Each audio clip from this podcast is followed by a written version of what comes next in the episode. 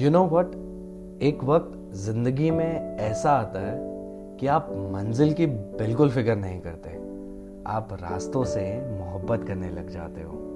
सफ़र का भी मज़ा लेने लगते हो। हर गली से आपको इश्क होने लगता है और आप बस इन हवाओं के साथ बहने लगते हो। शायद यही ज़िंदगी है। कहाँ पहुँचना है? क्यों पहुँचना है? क्या होगा? वहाँ की फ़िक्र क्यों करें? क्यों ना अभी जो यहाँ है, सिर्फ़ इसका मज़ा लिया जाए। इन रास्तों में, इन हवाओं में, यहीं तो खो जाना है। शायद ये खो जाना ही असल पाना है।